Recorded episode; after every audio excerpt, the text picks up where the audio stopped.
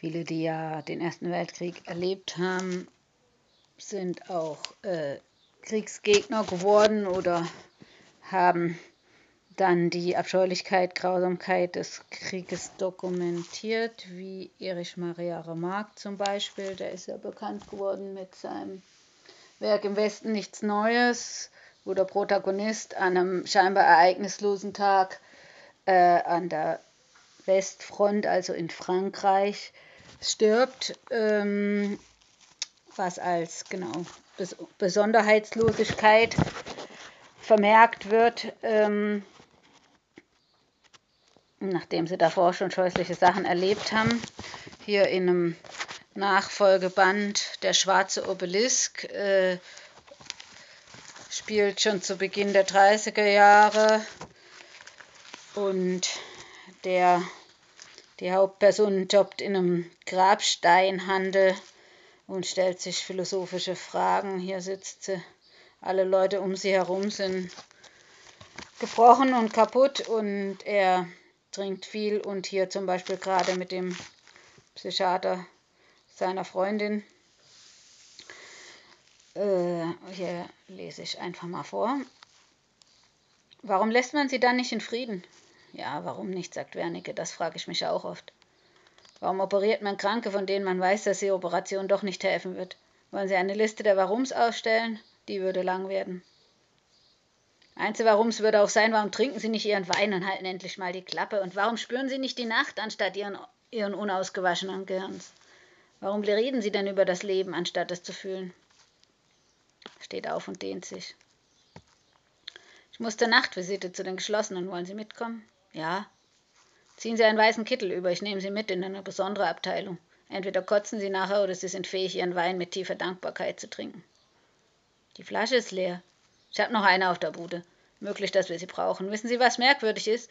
Dass Sie für Ihre 25 Jahre schon eine erhebliche Menge Tod, Elend und menschliche Idiotie gesehen haben und trotzdem nichts anderes daraus gelernt zu haben scheinen, als die dämlichsten Fragen zu stellen, die man sich denken kann.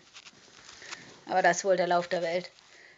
Wenn wir wirklich endlich was gelernt haben, sind wir zu alt, es anzuwenden und dann geht es so weiter, Welle auf Welle, Generation auf Generation und keine lernt das Geringste von der anderen. Jetzt kommen Sie.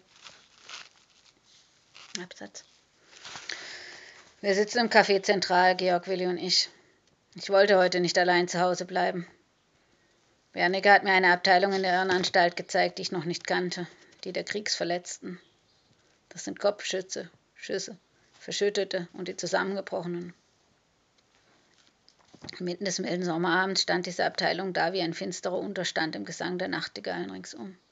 Der Krieg, der jetzt überall fast bereits vergessen ist, geht in diesen Räumen noch weiter. Die Explosionen der Granaten sind noch in diesen Armohren und die Augen spiegeln noch wie vor fünf Jahren das fassungslose Entsetzen.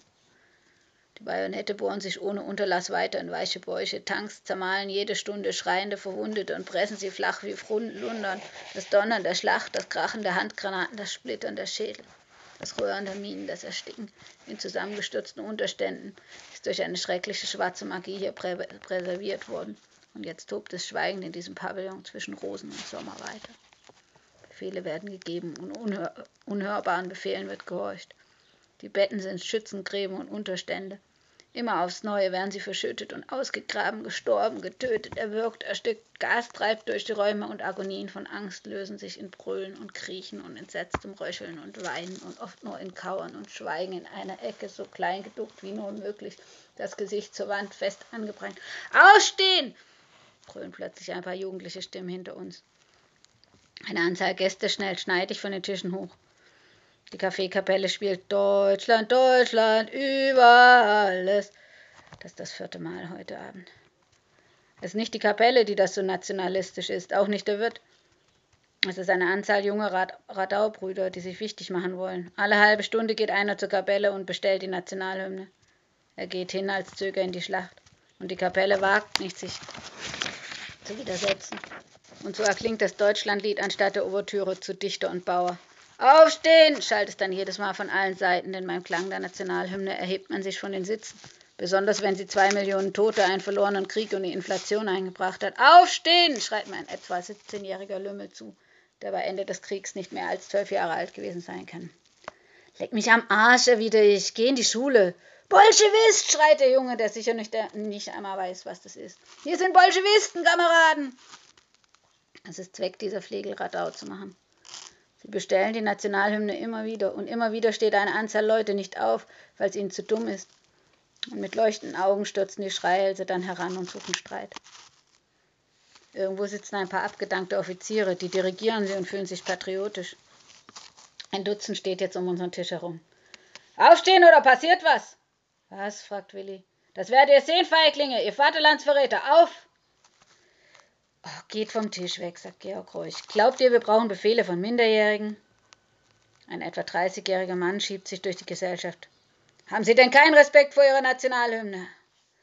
Oh, nicht in Kaffeehäusern, wenn damit Krach provoziert werden soll, erwidert Georg. Jetzt lassen Sie uns mit Ihren Albernheiten in Ruhe.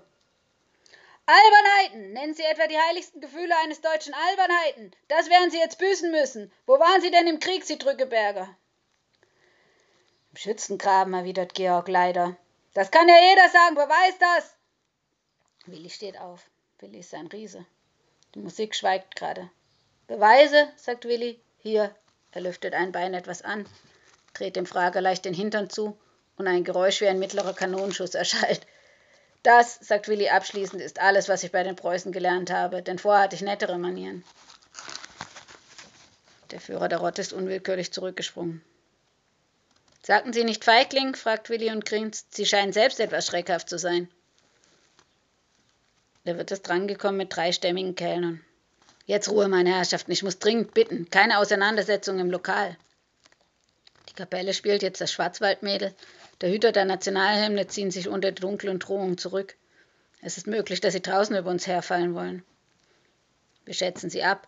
Sie hocken in der Nähe der Tür. Das sind etwa 20. Der Kampf wird ziemlich aussichtslos für uns sein. Auf einmal kommt aber unerwartete Hilfe. Ein vertrockneter kleiner Mann tritt an unseren Tisch. Das ist Bodo Lederhose, ein Händler in Häuten und altem Eisen war mit ihm in Frankreich gelegen. Kinder, sagte wir, ich habe gerade gesehen, was los ist. Bin mit meinem Verein hier, drüben hinter der Säule. Wir sind ein gutes Dutzend, werden euch helfen, wenn die Arschgesichter wieder was von euch wollen. Gemacht?